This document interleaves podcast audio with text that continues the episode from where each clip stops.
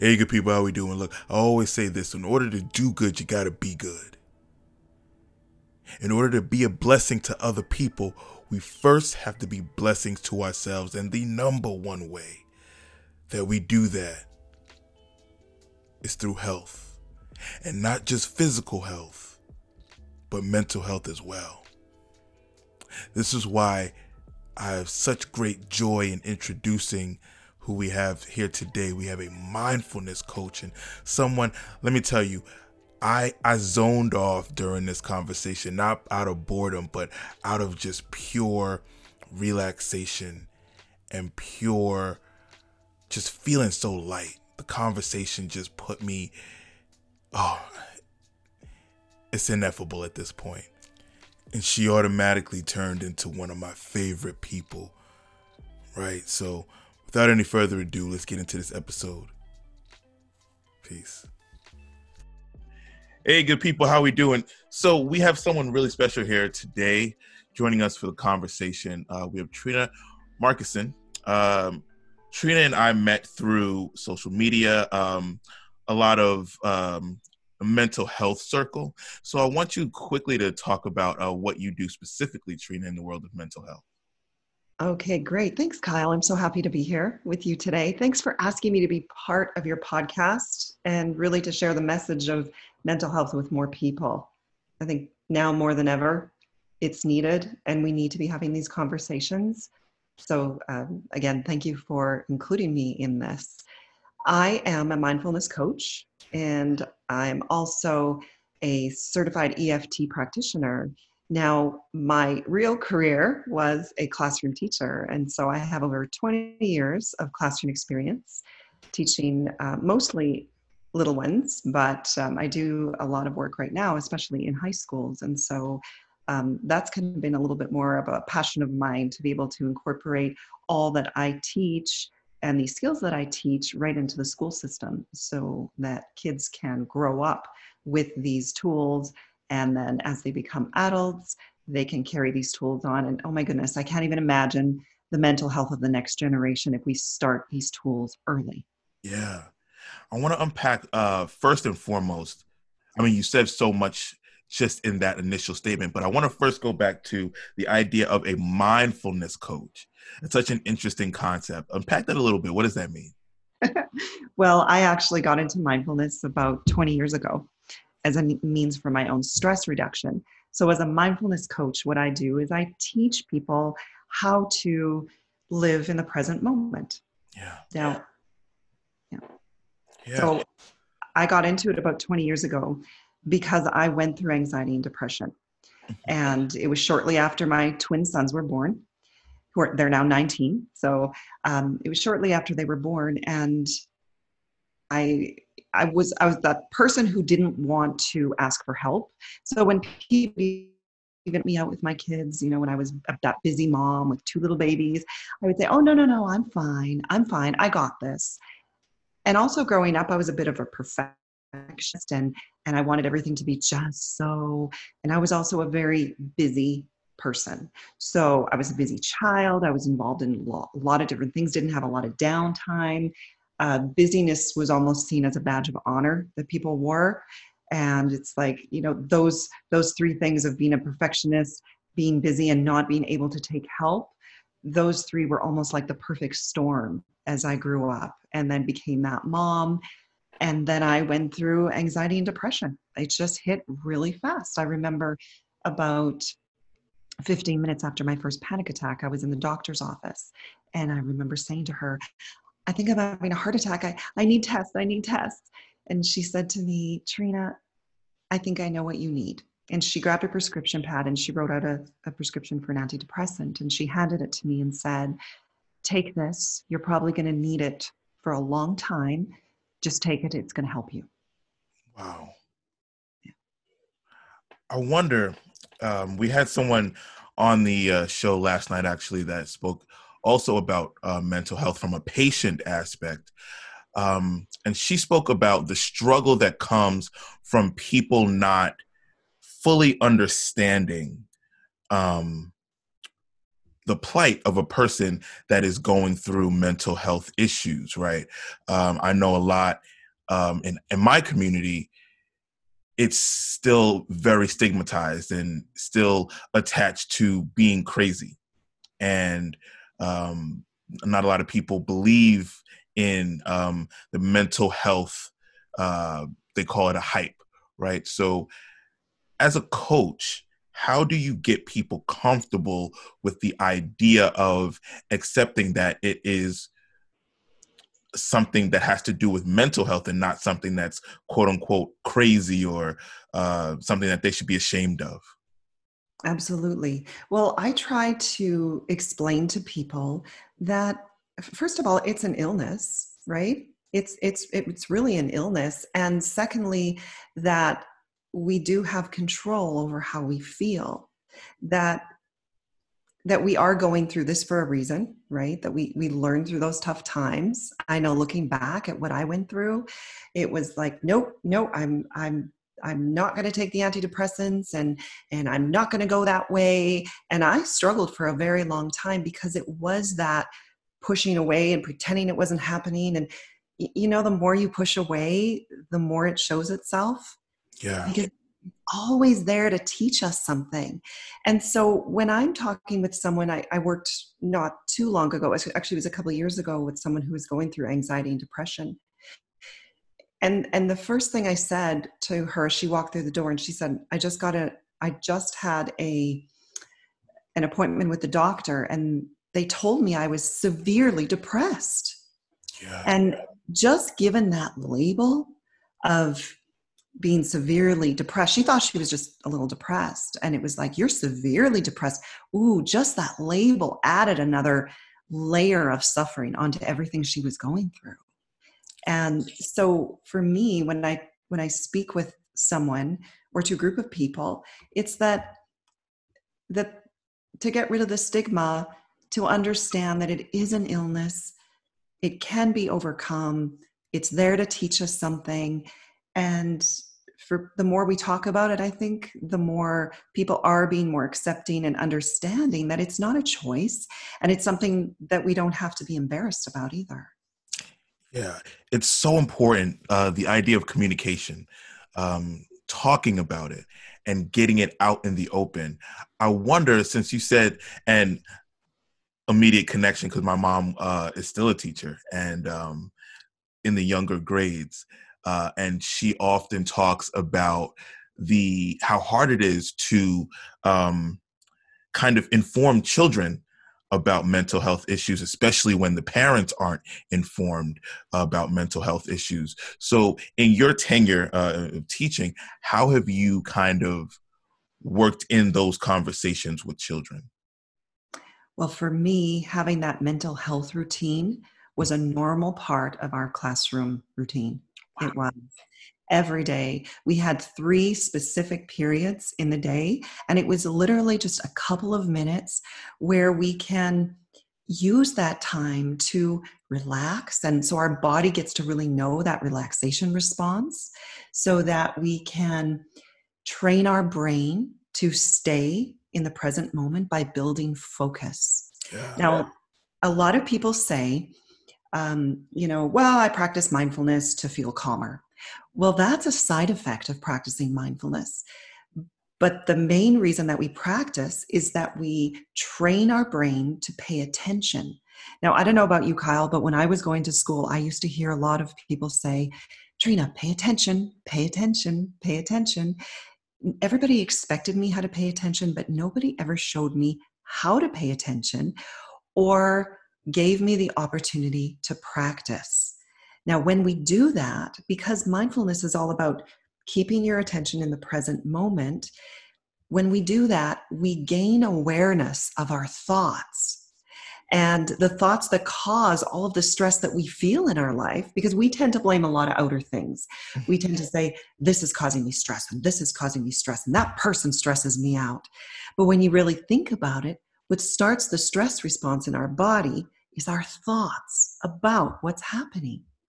And with mindfulness, it teaches us that there are two main kinds of thoughts that can cause us to feel the stress in our body.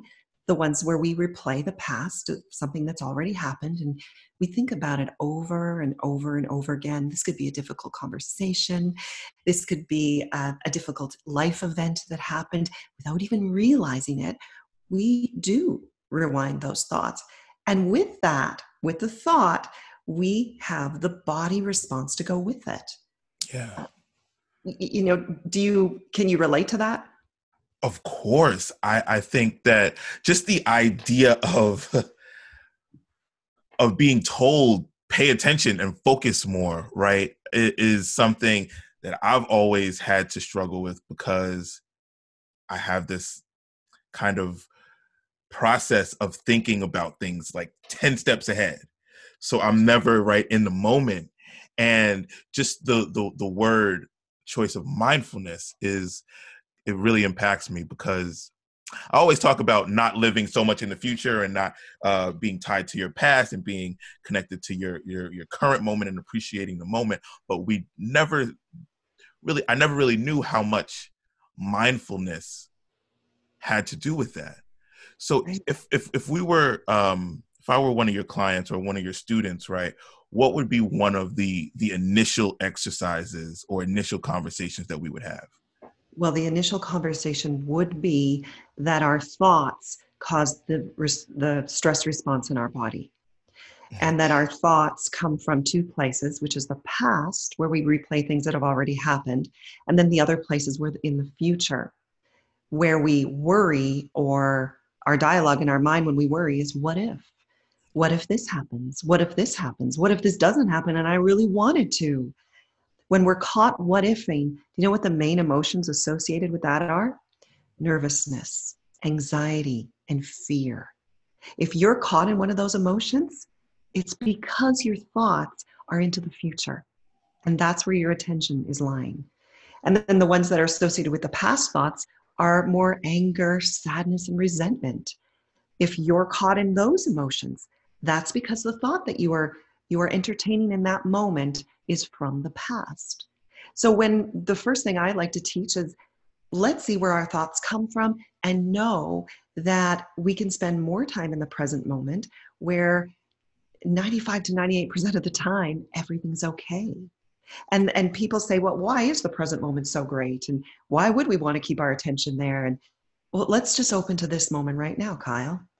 Here you and i are sitting in our spaces and in this moment if we open to it fully are we safe right now are you warm enough right now have you had something to eat today are you cared for by someone in this moment see in this moment for me, it feels okay. What about for you?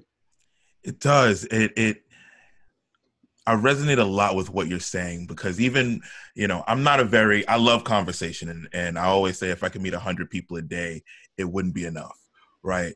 But I still get that what if uh thought, right? What if the person isn't receptive? What if I don't come up with questions uh quick enough? What if uh, you know, something falls in the background and the audio gets messed up? What if it doesn't record? What, you know, we, we think of all of these what ifs, but the mindfulness of the of the current and just being able to flow in the rhythm of the conversation or the rhythm of the moment always kind of relaxes me. Right. And then when we notice that, when you notice that those what ifs are there, those negative what ifs, you can change it to the what positive what ifs what if it goes amazing? Yeah. What if the conversation flows? What if there's no effort? It's just with ease. And and to trust that. And so when we when we look at taking those negatives and first of all building that awareness and and knowing that that oh that's just a past thought. No that's just a future thought. And then choosing to consciously bring our attention back to the present moment we then have a choice. We can use some tools to get ourselves back there, to self regulate our body, to replace the negative thoughts with a more positive, uplifting, supportive, empowering thought, just like those positive what ifs. Yeah. And then we gain control and we are empowered to help us feel happier, more peaceful, calmer, more relaxed. I would always wonder because I'm just starting into this uh, kind of foray of helping others and illuminating others and, and trying to live in, in my life and in my in my fullest life and in my full purpose. Um, i always ask people that do what you do and just from the little bit that we've been talking i could tell that you do it really well. I always wonder where you get the superpower from right? Um, is it the the conventional training? Is it you know the coursework? Or is it something just innate or is it something in your past that that kind of fuels that? For me kyle i started my journey thinking that i needed to fill myself with knowledge. Where do i go now? And i actually i actually went to new york and i trained three summers in a row took a little mindful based stress reduction mindful teaching everything i could possibly get my hands on. And i was just trying to fill myself up with knowledge until someone said to me you know what? The next step is to do a seven day mindfulness retreat in silence. I laughed and went, You're kidding me, right? That's what I should do next. And I said, If you haven't ever done that, you need to experience that. You are going to gain wisdom and just this sense of confidence and peace that'll come from that. Go ahead and try it. So I, that was the year I started a yearly seven day mindfulness retreat. And I can't tell you what that did for me. Yes. It opened up a space where I could get out of my head and into my heart. And I, I, mean that uh, that actually was on retreat one year that I wrote my children's book, my for for a mindfulness book for children. It just poured out of me. It was during those moments of, of stillness where all of that wisdom came through, and it became me talking from my heart rather than from my head. It came from me not having to remember things, but just trusting and knowing that it was here and giving a platform like you're giving today that I just trust that everything that needs to come forward will I absolutely love that idea right even in this moment um of course you guys that are listening can't see me but even in this moment i have a pen and i have notes that i'm taking and i kind of want to put it down because i'm so in my head about okay let's let's cover all the bases instead of just having the heart of the conversation flow out. Um when you're talking to a, a client or a patient um, how do you differentiate right um, when it's time to enact the clinical lo- logistic kind of logical uh, tools and when it's time to just let it organically flow from from the spirit. I think for me it's a feeling.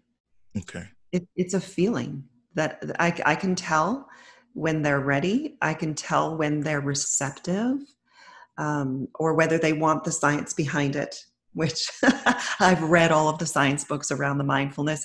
But you know what I like to say, Kyle? I like to say that I don't need to have to know the exact workings of the heart in order to feel love. Wow. Unpack that a little bit. What, what, do, what do you mean by that? So, the science behind mindfulness is this is the brain. And this is what happens when we have a thought. Our amygdala activates. And then, following that, cortisol is sent into the body and adrenaline comes in. And this is what the, pre, you know, all the parts of the brain, and this is their, you know, the, the forebrain when we get into a stressful situation we have a thought and then you know all of um, the stress comes into our body and a difficult emotion comes in and and then this happens. And so there's the, all the science behind that.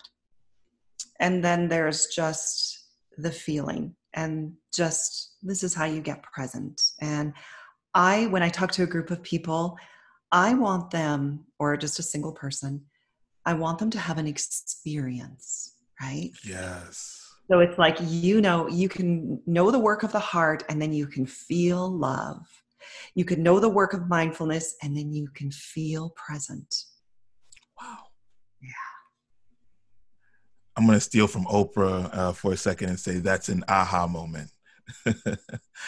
I, I, I, I wonder, I was talking again to this person yesterday about mental health, and we were talking about um, the technical side of it and both uh, the technical side of it and the necessity for more mental health agents right? We were talking about um, cbt um, cognitive behavior uh, training therapy.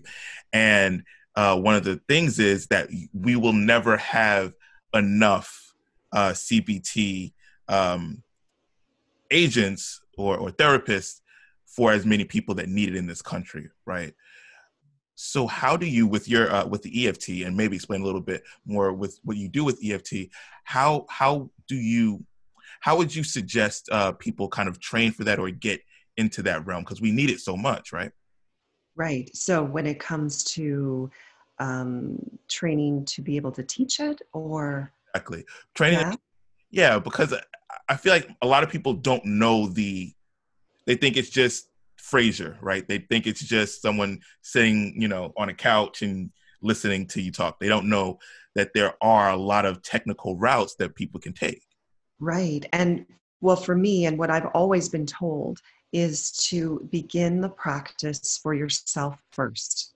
Yeah. Um, people say, you know, I could tell you about a bubble. I could I could explain it. I or you know, but if you actually see a bubble or i could tell you all about honey and this is what honey looks like this is what it tastes like this is the consistency but until you actually take that honey and put it in your mouth yeah. and feel it and and really take it in it's kind of like that and and i could tell you how to swim but until you get into the water and you feel what it feels like to glide through those to, through the water it you can't know the power of it. So for me, what I tell people first, take six months. Take six months and create a mindfulness practice for yourself to see if that's that's something that you resonate with and and and to really give it a, a chance to get to know it and to feel what it does for you. Yeah. Um, so that's what I always say to even the teachers that I work with who are bringing these tools into the classroom the first time I meet with them, we talk about ourselves. We don't talk about, now you're going to do this, you're going to do this, do this. That comes after. And I didn't quite understand that at first. I'm like, I traveled all the way to New York. I went to a training. I sat there. And at the end of the training, it was all about us. It was all about using these tools for us. And then they said, Oh, we're not giving you the curriculum. I, mm. traveled all this way. Give me that curriculum so I could get going to my classroom. They said, You take the next year and then we'll talk. Wow. And I didn't get it until I actually did that. And so for for me that's that's the biggest advice that I could tell anybody who would love to get into this. Mm-hmm. Take some time to train your own muscle because it, with mindfulness it's more about not giving the information it's about passing the information on sometimes with no words that's good i'm gonna I'm going to share something with you. I use a little visual. Now, I know you can't see me right now. Kyle can see me, but while we tape this, but I have a little jar with some sparkles and water in it. Now, the sparkles are a representation of our past thoughts, our future thoughts, and all the difficult emotions that go along with it. When we're caught in a stressful thought or a difficult emotion, it's like someone shook the jar. And the glitter, the sparkles are moving all over the place. Now, this is stress in our minds and in our bodies. We can't focus. We can't have authentic conversations. We can't see clearly and be present with those around us. Now, if we just stop and just take a couple of minutes to just do absolutely nothing, what begins to happen is our thoughts begin to settle, but so do our bodies. And sometimes when people have an experience, just doing this once, that's a life changer for them. Wow. And just stopping and taking a break. And that's so beneficial, not only for the health and wellness of our minds, but for the health and wellness of our bodies. That's that present moment. That's what the present moment looks and feels like. So incredible. It's so amazing. I rarely uh, do you get to be in the presence of someone that is uh, really, really good. And when you're in the presence of someone that's really, really good at what you do, what they do, you feel it. It's palpable. And that moment right there was just incredible. It's still running through my body right now. Um, thank you for that, Trina. I, I, I love you for that. Thank you. Um, I want to. Wow, that was great. I want to um, ask when someone comes in to your office or someone you know zooms you or someone um, initiates a meeting what should they be bringing to the table? If anything some people um, say you have to have some sort of uh, awareness or some sort of kind of back knowledge or or they want you to bring some traumas or some type of past to the table so we can dissect it or have a kind of clear understanding of, of something. Is there anything any type of pre-thought that they should have before coming to you? For me what i ask people to bring is an open mind and a willingness to heal. If they're not ready to or there's even a little opening there of being ready to to do a little um, soul searching not even so much that they need to share it with me because some people are just not ready or, or they're you know just closed to it for a while uh, but just a willingness to want to heal and to want to learn these tools. And when that happens sometimes you have to get to that breaking point.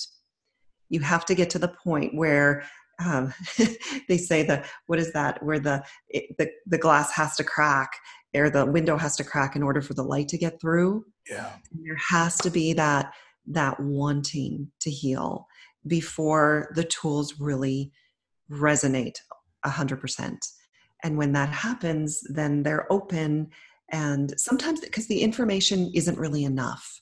The power is really in the practice. And with that there's an intrinsic motivation. It needs to come from within.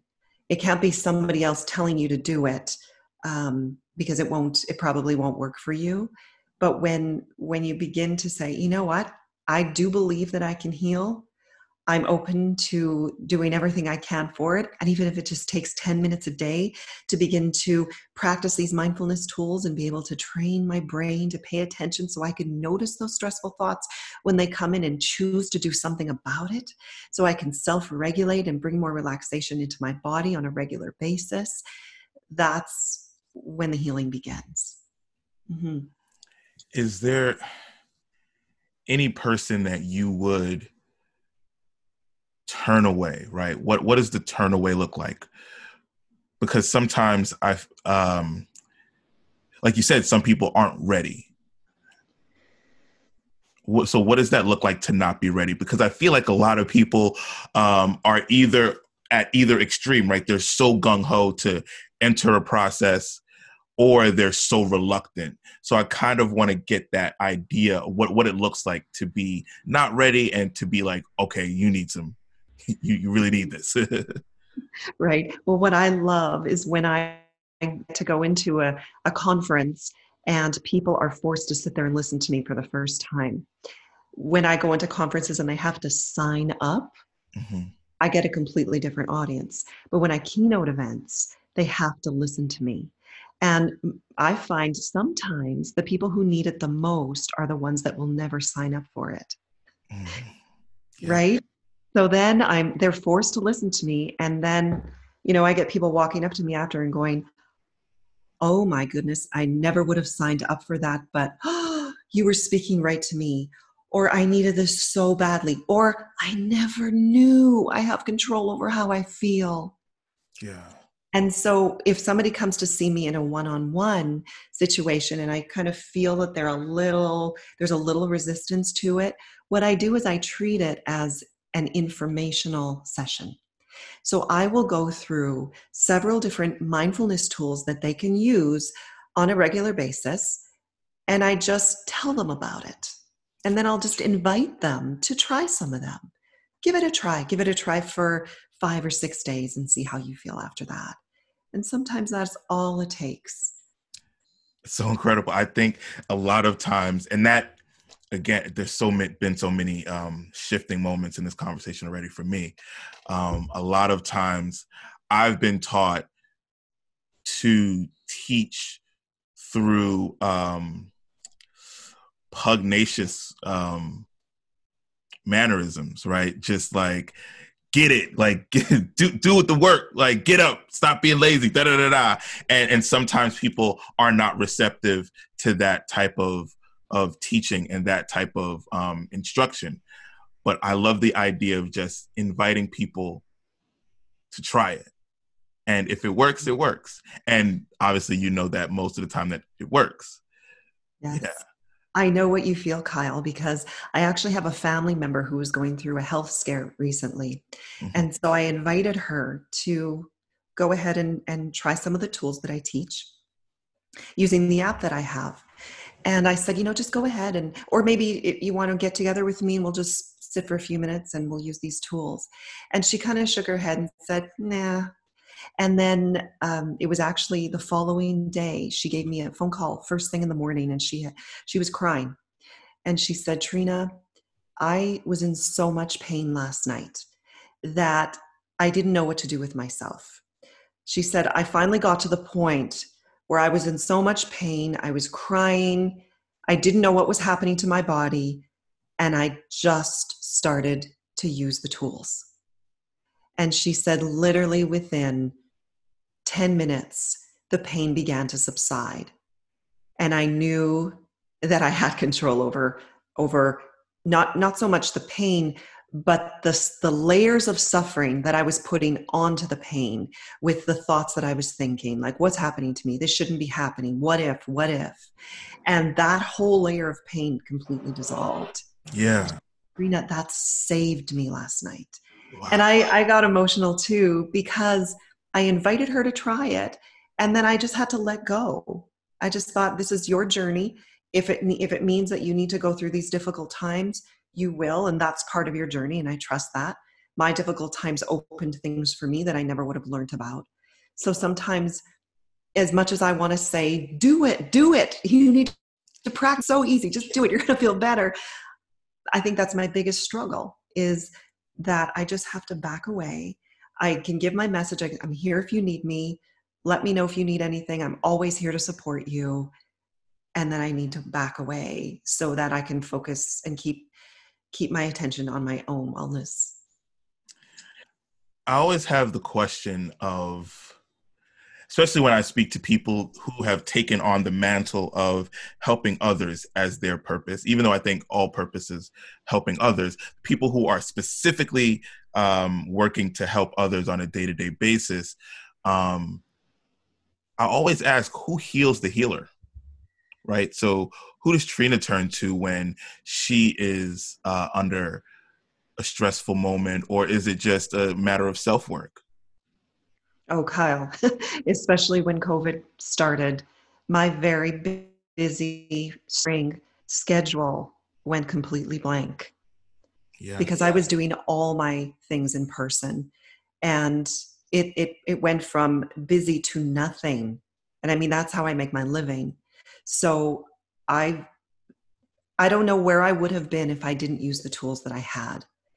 And I was on a daily basis. When a difficult emotion would come up, I was going to use tapping to to help myself. When when a difficult emotion arose, I used mindfulness to be able to notice that it was there, and instead of pushing that difficult emotion away, to open to it fully and be there.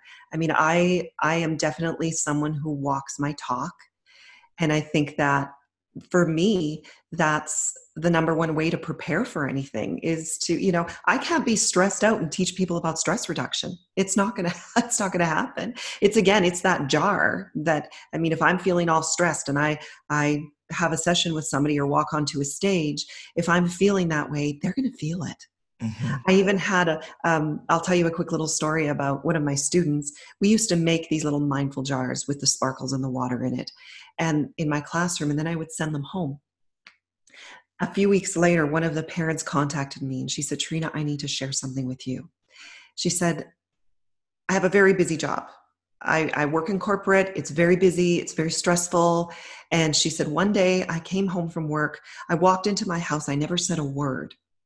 My daughter was standing there. She looked at me. She ran to her room. She got her little mindful jar. She came in. She shook it in front of me and she said, Mom, you're always like this. Mm, wow.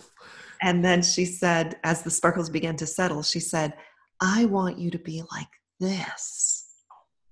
Because the people around us can feel that from us. That's so powerful. Our, our family members, our colleagues, even if we have children, they can feel that. And and so it's more of a, an emitting a, a presence that that will allow people to say, you know, I really like the way I feel when I'm around that person. I like the conversations we have. It's authentic, it's real. And and we can feel that. I remember feeling this from one of my son's teachers. There was something special about her and it wasn't until later that I learned that she had a 25 year mindfulness practice. Wow. Went, Kyle, when you spoke to her, it was like you were the only one on earth. It's beautiful. I so I'll, I'll, tell you this, Trina. I struggle with that a lot, right? Um, and I know a lot of people that I talk to struggle with that a lot because, for me, I can't speak for those people, but for me, I'm so in my own head about, like I said, getting the questions right or um, making sure that I'm doing all of the quote unquote things um, that are right in conversations, making sure the conversation flows well and flows properly, right? And um, like a dancer, like making sure the one, two, three, eight, one, two, three, all that stuff, right? Um, so in conversation, right? Just just one example in conversation, how do you personally stop all the the the sparkles from flowing around? How do you calm down and make it feel like I'm the because I feel it right now. I feel like the world is just quiet and silent and it's just me and you. How do you do that? So for me, what I'm doing right now, and one of the tools that I teach is to use your breath to anchor your attention in the present moment. So as I talk to you, instead of being worried about what I'm going to say next, which a lot of people do, they're already formulating the next sentence before you've even stopped talking. So instead of doing that, I'm st- trying to stay very grounded in my body and I'm putting my attention on my breathing mm. while I listen to you. And so every breath we take is present. So for me, my breath anchors me into the present moment. And it's almost like an anchor on a boat.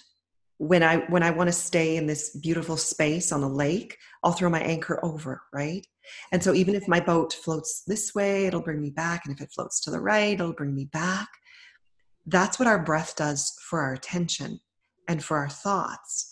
If I get caught in past reliving past thoughts and and replaying those events over and over in my head and then I put my attention on my breathing, it puts me right back into the present moment it just it almost pulls my boat over right and if i if i'm worrying or what ifing or thinking what i'm going to say next and then i just put part even just part of my attention on my breathing it just brings me back and now I even put this word on my license plate. I have the word that's one breath. And people said, Why did you put the word one breath on your license plate? And I say, Well, what are you going to do when you see it? And they said, Well, take a breath. I said, Well, you probably were already breathing as you were driving, but now your attention is on your breath.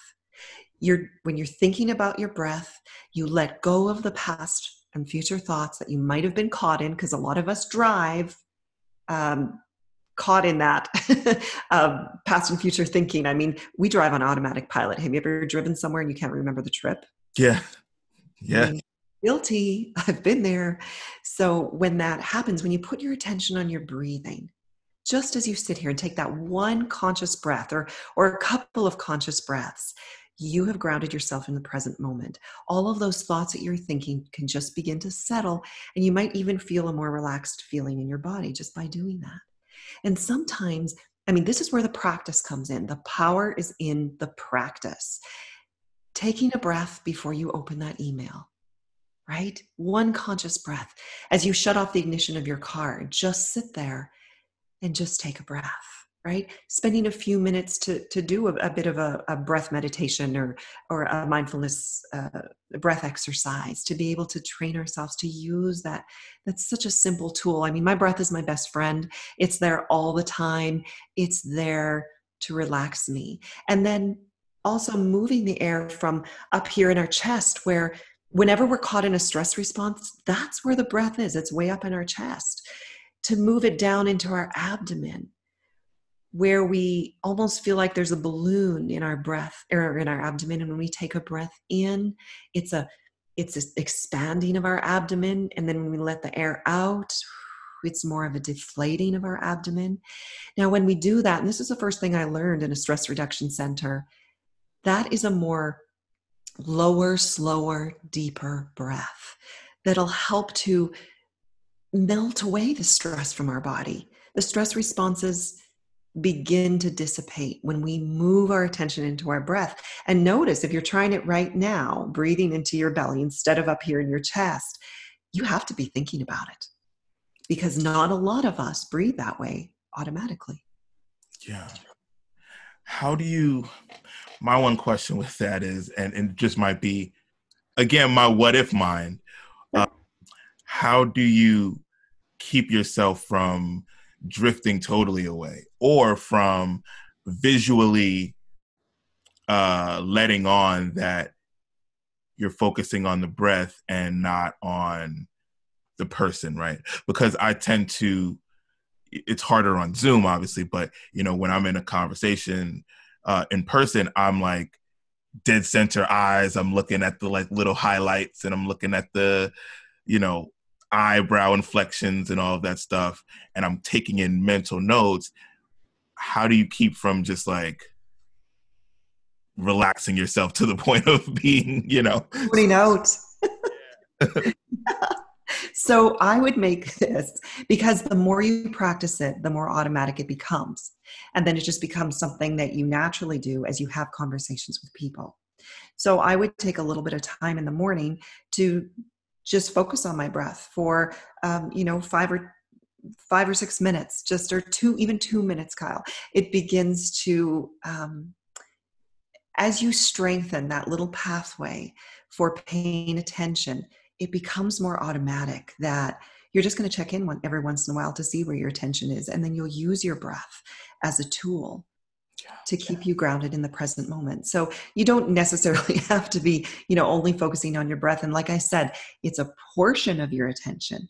Maybe just part of your attention is on your breathing as you're listening to someone. Mm-hmm. Uh, because of course you have to be able to. I mean, I was a classroom teacher. I had to be able to uh, manage and uh, micromanage a lot of things all at once when I had 25 kids in front of me. So there was little times that were specifically built into the day where we can just you know take a, a few minutes to really strengthen that pathway and then it becomes more automatic. And you'll begin to feel it as as you begin to practice it a little bit more. It's like building a muscle it's like if i'm to want to build my bicep i'm to be doing some push-ups you know or i'm to be you know some curl ups i'm to be strengthening that muscle. And so it's kind of like the same thing. I want to ask um because I know after listening to this, there are going to be a lot of people that um, want to connect with you and want to um, see you shake that that uh, that jar. especially how relaxed I am right now, right? Um, what do you uh, specifically work on? Who do you specifically work with, right? Like for me, I would love to you know talk to you about public speaking because you're just the the flow and rhythm of your speech is so amazing right what services do you exactly offer and to who okay well honestly kyle i will talk to anybody who will listen. I tailor my presentations to the age group. I have been in pre-k classrooms with little three-year-olds and that's when i bring out the stuffy. We practice belly breathing and i i share my book which is called Good Morning Sunshine, a story of mindfulness, which teaches children and their parents tools uh, six resilience tools that they could use when they are feeling stressed. And it does explain a little bit about where we could put our attention. Um, so that that's, I mean, I have been in the younger classrooms. And then I have spoken to corporate companies too, because we know that stress is one of the main reasons for employee absenteeism right we know when stress comes in that it also illness comes in because when our body feels that stress response all the time that's when illness shows up. And a host of different things happen in our body when we feel that way when we live with that chronic stress. And so you know corporations call me and and and businesses and organizations and i work a lot with sports teams because they want to use these tools. I mean they, they want to walk onto the field or the ice or the court. They want to walk on there presently when you know with their sparkles settled with their thoughts settled in that zone of their peak performance.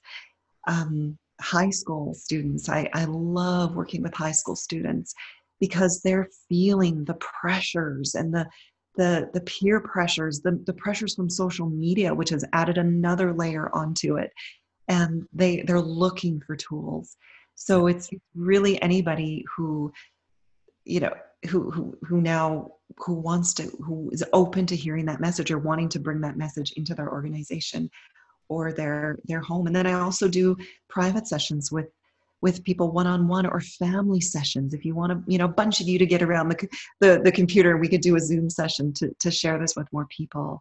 Yeah. and and and then i also incorporated well actually i created an app that came out that like you said there's not enough therapists to help we are going through such a uncharted territory right now. And that on top of everything else that we were going through last year i mean it's just compounded the stress on top of us from financial stresses to to family situations and and and and just the uncertainty of everything that we're going through right now. So i created even before covid happened and i'll tell you it came out at the perfect time i created an app called release that incorporates mindfulness and something else I teach, which is called, we haven't got to, is EFT tapping, which is a tool to help decrease difficult, the intensity of difficult emotions in a short amount of time. And is just, like I said, it's a, for me, I feel that mindfulness and tapping together are most superpowers. So I created an app that can be that little wellness tool on our phone in our pocket that we can bring out whenever we need to. And I actually had somebody contact me last night or sorry this morning this morning about something that happened last night. Their child who was in high school had a panic attack last night. And they had my have my app. The child came into their bedroom very upset full panic attack anxiety there i can't go to school tomorrow. What if something happens? Just caught in it just no you know no tools at that moment. The parent reached for the phone and went to the exercise on the app that's called releasing panic and anxiety. She said almost immediately when the the guided exercise a very calming guided exercise started um, her daughter began to calm down she said her breathing changed within a matter of minutes her whole self in that you know, I don't know if you've ever had a panic attack, but I have, and it's terrible. And it was right there. It was big. It kind of, you know, instead of being aware of the emotion, she was completely overtaken by the emotion. And at that point, all the the blood moves from our forebrain and goes into that fight or flight response, and it's difficult. She said within a few minutes, she was completely calm. Wow. Said, uh, you know, she said, Do you want to crawl in here with me? You know, do you want to crawl into bed with me? You can sleep, sleep here with me tonight. She said, No, mom, I'm okay. I'm going to go back to my own bed. She said she woke up this morning mm-hmm. confident, feeling relaxed, and happy to go to school. So for me, this release app with categories for adults, teens, kids, uh, there's a classroom component for teachers. Tell your mom about it, Kyle. there's a classroom component. It's awesome. Um, I used to use the same same kind of little guided exercises to relax in my class, and now that I I love that it's here, and it was actually some teenagers that I was working with. It was their idea for me to put it as an app because I was texting them little guided audios to calm them down and get them ready before a test or or any kind of um, stressful situation in their life. Yeah. And I was yeah. sending them, and I had 68 football players I was working with. So that was a lot of texting. And I was, and then they said, why don't you just create an app and we'll come to you? And I'm like, oh my goodness, like fantastic. So it helps parents, kids, teens. Half of the app is mindfulness exercises that will help calm you down and train that focus. The other half of the app are EFT tapping exercises that just by simply sorry tapping on acupressure points on our body did you know that there are just some simple little acupressure points on our body that when you apply pressure to them they send a signal to your brain to the amygdala which is the stress center of your brain that when you have a stressful thought the amygdala activates and your body goes into that stress response but if we're gently applying pressure to these acupressure points on our body, it begins to send the signal for the amygdala to calm down. Cortisol stops being released into the body, and we begin to go into that more relaxed state. The, the um, intensity of the emotion that we were feeling greatly decreases in a small amount of time. It's amazing Wow. and and uh, I got to go download this now. Um, it's all on the app. All of your okay. And if they wanted to reach out to you personally, um, could they do that, or, or would you rather people just go through the app? Well, I, again, I do offer one-on-one sessions with people, so they could always contact me through my Instagram at Present Moment Living, and um, everything is I do have on the app, I have a little video that says what is tapping, a little video that says what is mindfulness to really take people through it so that they have a you know there's a there's a bit of a an educational part of it too that can teach them you know what it what it does for you and then there are guided exercises so if you're feeling angry in that moment we know that anger is associated with a with a past thought we know that when we hold on to anger, it's not hurting anybody else, it's just hurting us. So, why are we choosing to hold on to that? We don't have to be angry at somebody for a day or for a year or for 10 years. We don't have to hold that in our body because we know that anger is, is associated with illness. We know that we are we know now that 85% of all of our illnesses have an emotional component to that. So I choose to process the anger instead of holding on to it, instead of resisting it and thinking it'll go away. It's almost like pushing a beach ball under the water. really not going anywhere. It's going to resurface at some point. And people who lose their temper, they're not even aware they're angry. So, practicing these tools helps us to be aware of our emotions and then choose to decrease the intensity of the emotion so we don't have to hold it anymore. And it doesn't mean that that we can't um, you know that we don't choose to you know we might not choose to spend time with someone who triggers that in us but we're not going to hold it anymore and it empowers us to to feel more calm and happy and more peaceful and relaxed and and and just to be more present in our lives wow trina we always say here finding good times the purpose is never personal um that might be it might be um, kind of obvious. We always ask if you took yourself out of what you do, then what's your purpose? Uh, but that is kind of you know obvious in what you do because it is so serving of, of the people around you. Uh, so I want to instead shape the question. Um,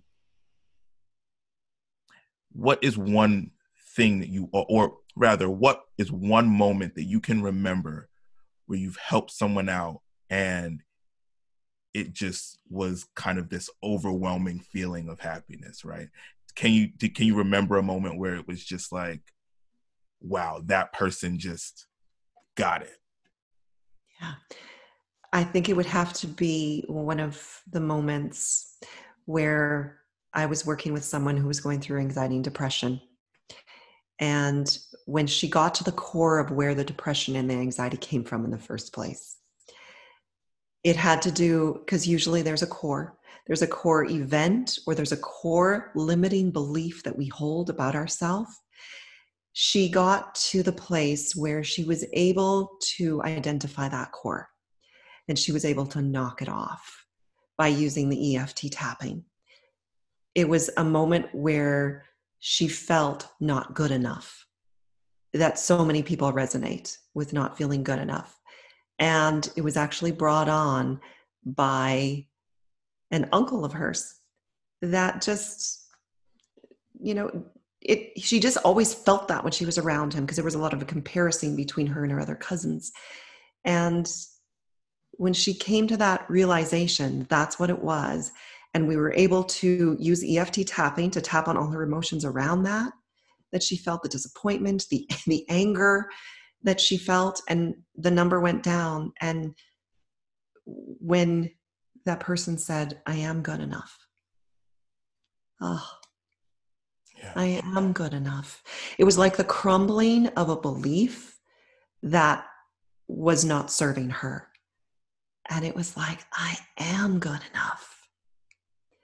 And and so when we begin to practice tools like that, we can become aware of those little limiting thoughts that turn into limiting beliefs where we begin to i mean we act from those beliefs we make decisions from those beliefs it rules us. And then when we become aware of them and say, wow, I just wait, is that true? And what can I do to get knock that limiting belief off so it doesn't have that control over me and my happiness? Wow. So for me, when when I can see that happen and and see how they became empowered and free from something that was holding them back from living their best life, there's nothing greater than that. My heart is so full right now. I'm literally, and I'm not much of a crier, but um, I'm holding back tears right now because this whole conversation has been so shifting and so beautiful and so calming and affirming really. Um, you have such a light uh, around you and inside of you, and what you do is so important and such an imperative. And I want to stop and, and tell you thank you. Thank you for what you do. Thank you for working in your purpose and, and living in your purpose because, like we say, yeah, we really need it. And it is something that just in this hour, I have, my heart has really been transformed by you. And I want to say thank you so much, Trina. Thank you, Kyle, for this platform. And if it helps one person, it's worth it. Thank you so much. Um, guys, please, please follow her. Um, I will link all of the the necessary info in the bio. And I pray to God that this is not the last time that you hear from uh, Trina on this platform. I def- this definitely not going to be the last time I hear from her because I'm just going to be throwing money at her. I need her. I need. I need as much as possible. I have one more question before we go. Uh, okay. What is if there is any? What is the connection with mental health work and and your spirit for you? Oh, with mental health health work for me? Well, mental in anyone, what's the connection between mental health and, and spiritual work? If there's any for you. For me, it's it's one and the same. Mm. I, I I believe that that our spirit is part of our mental health. Yeah. And for me, they're they're they're one and the same. Yeah. Yeah. It's the heart. It's the heart and the mind it's it's getting out of the mind even though we call it mental health it's more about for me getting out of my mind and getting into my heart and living my life from there. Wow. Yeah.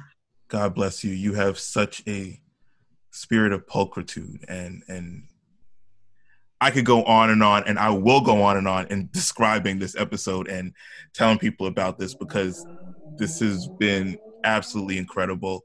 I love you so much, Trina. Thank you so much. Uh, good people, y'all stay put. Um, I got some business to handle with y'all. Trina, stay put. We'll talk after this. Wow. Thank you, Lord, for this conversation. All right, guys, talk to you in a bit. How beautiful was that? How amazing was that? Listen, I get to talk to a lot of people through this podcast, and I've met a lot of people through uh, finding good times, but Trina has been one of the best, y'all. I've never, I've had like super funny interviews, right? I've had super deep interviews. I've had super crazy interviews, interviews that are all up and down, right?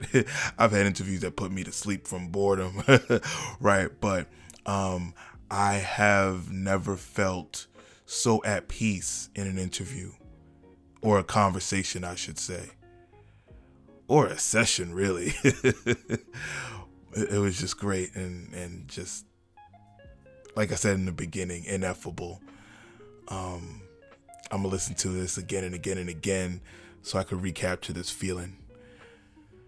Oh man. Until next time, come on, let's say it. Think good, see good, do good, but most importantly, be good. Peace.